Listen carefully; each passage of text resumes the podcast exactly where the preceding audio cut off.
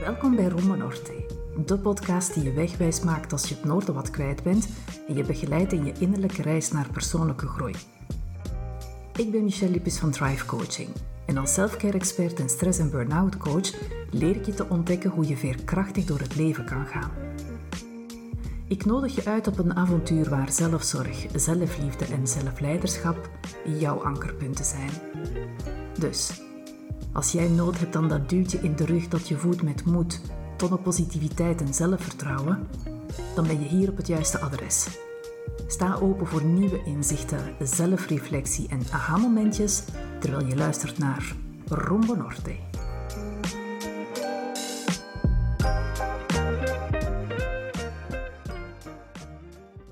Hallo lieve luisteraar. Dat een positieve attitude je verbrengen kan, daar twijfelt vrijwel niemand aan. Echter, obsessief alles vanuit een roze bril willen bekijken, ook de mindere momenten van het leven, heeft ook zijn nadelen. In deze aflevering sta ik stil hoe mindere momenten bij het leven horen en dat het oké is om je al eens niet oké te voelen. Van harte welkom.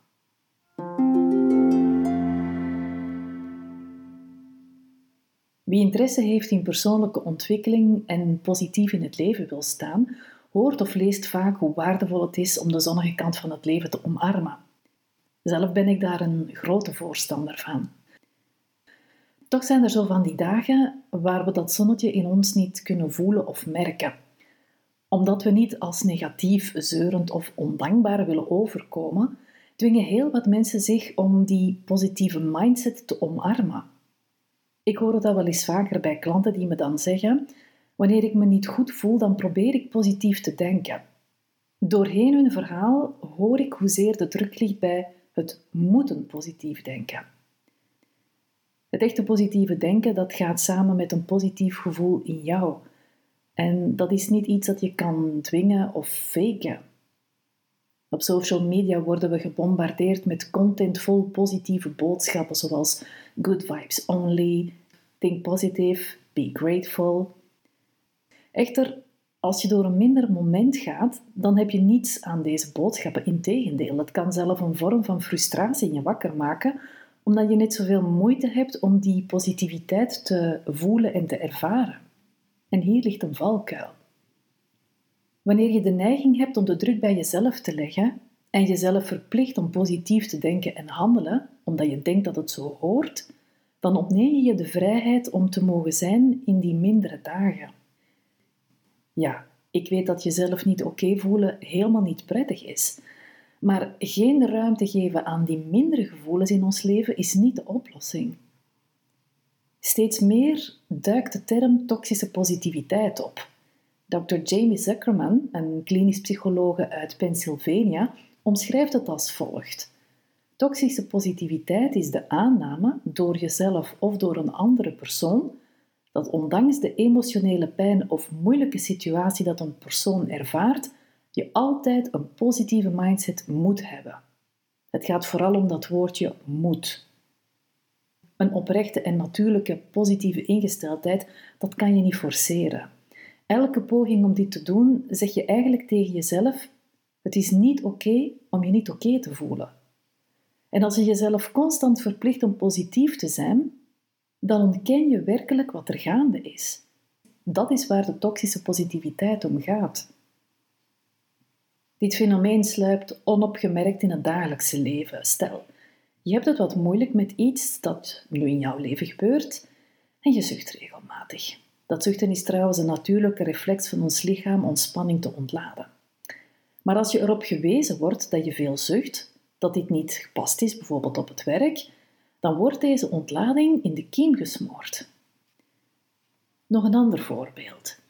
Een zinnetje zoals: Als je het positief bekijkt, dan is het nog niet zo slecht dat, om hier bijvoorbeeld een situatie te schetsen, deze relatie maar enkele maanden geduurd heeft. Op zich kan dat wel inderdaad de waarheid zijn, maar dat neemt niet weg dat je bijzonder veel verdriet kan ervaren vanwege een relatiebreuk. Het minimaliseren van wat je voelt en het trachten te compenseren door een op zich positieve insteek, zoals uitspraken zoals misschien maar goed ook, kunnen het gevoel geven dat je emoties er eigenlijk niet mogen zijn. En dat is een beetje eigen aan onze cultuur om gevoelens onder de mat te vegen, het niet te veel publiekelijk te uiten. Sommigen vinden het uiten van emoties iets voor zwakkelingen. Meestal zegt dat iets over de persoon die daar zelf een probleem mee heeft, maar dat brengt ons dan weer wat ver weg van de topic van deze aflevering. Wanneer je vaak met toxische positiviteit te maken hebt, dan ontwikkel je een soort van ontwijkingsmechanisme, een reflex om die mindere momenten van het leven te omzeilen of te negeren. Als je dit sporadisch doet, dan is dat niet zo erg. Maar als dat een default mechanisme wordt, dan ontneem je jezelf de kans om oplossingsgericht te leren denken en handelen. Dit maakt je net kwetsbaarder en verwijdert je van een veerkrachtige manier van in het leven te staan. Veerkracht wordt onder meer verworden door problemen van het dagelijkse leven, met of zonder hulp, te leren overwinnen. Een kennis van mij, haar partner, kwam op tragische wijze om het leven. En na enkele maanden liet een collega verstaan dat het tijd werd dat ze zich herpakte, omdat haar werk eronder leed.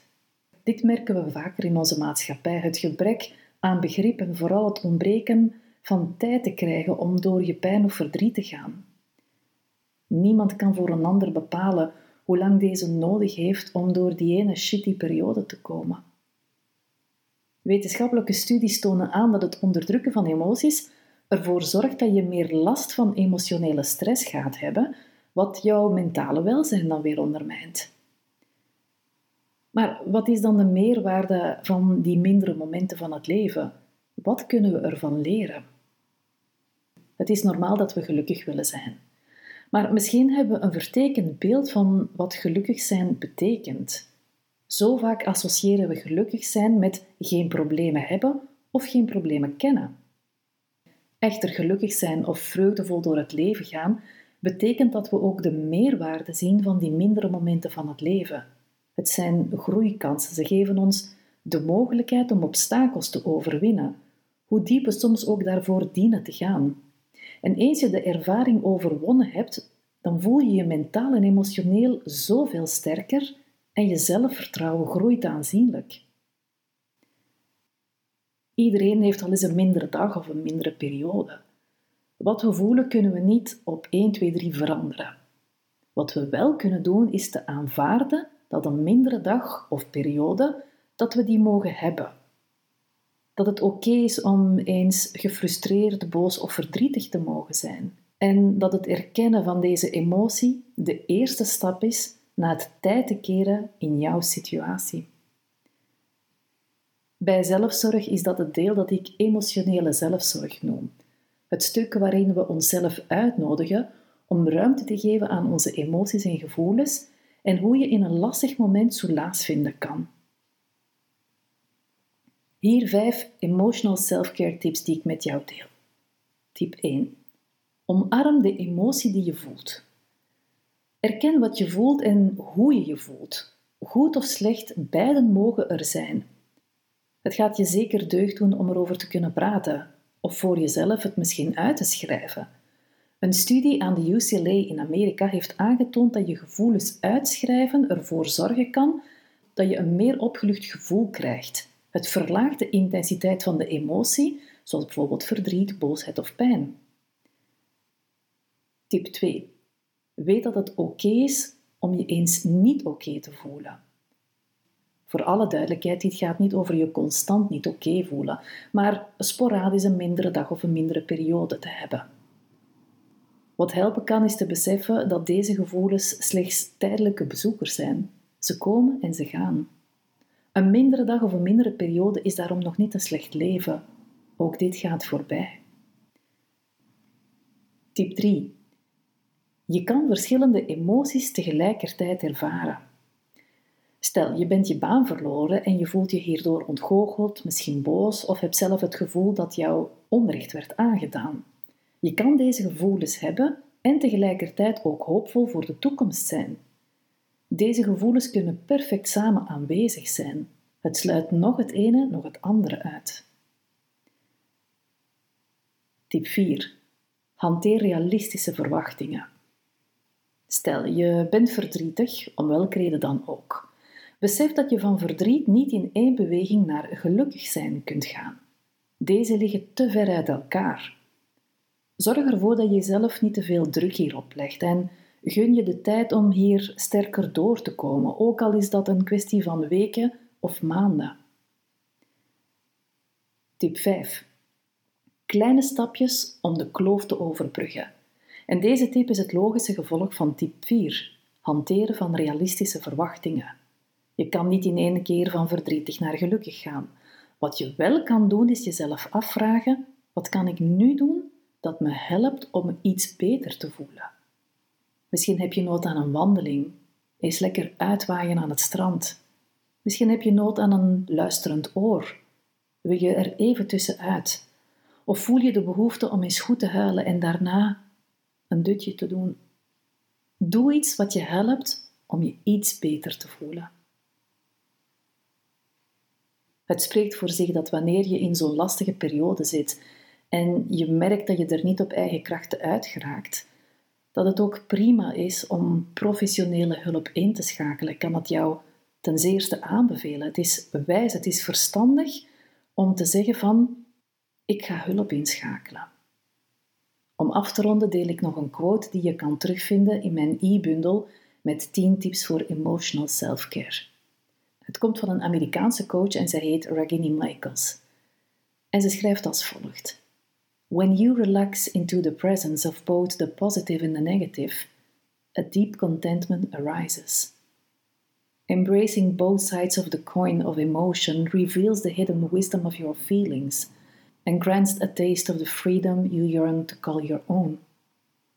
Vertaald. Wanneer je de beide kanten van emoties kan toestaan, je comfortabel voelt in zowel fijne als minder fijne gevoelens, dan groeit in jou het gevoel van tevredenheid. Je kan de diepere waarde van emoties zien en krijgt een voorproefje van wat emotionele vrijheid betekent, die vrijheid die je zo graag eigen wil maken. Met andere woorden, je bent vrij van conditionering. Je leert oprecht oké te zijn met wat er nu op dit moment in jouw leven is en je beschouwt je emoties als een kompas die je helpen om te navigeren in jouw leven.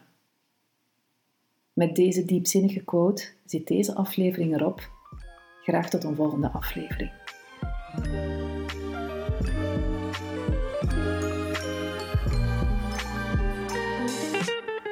Super tof dat je luisterde naar deze aflevering van Rumbo Norte. Dank je wel.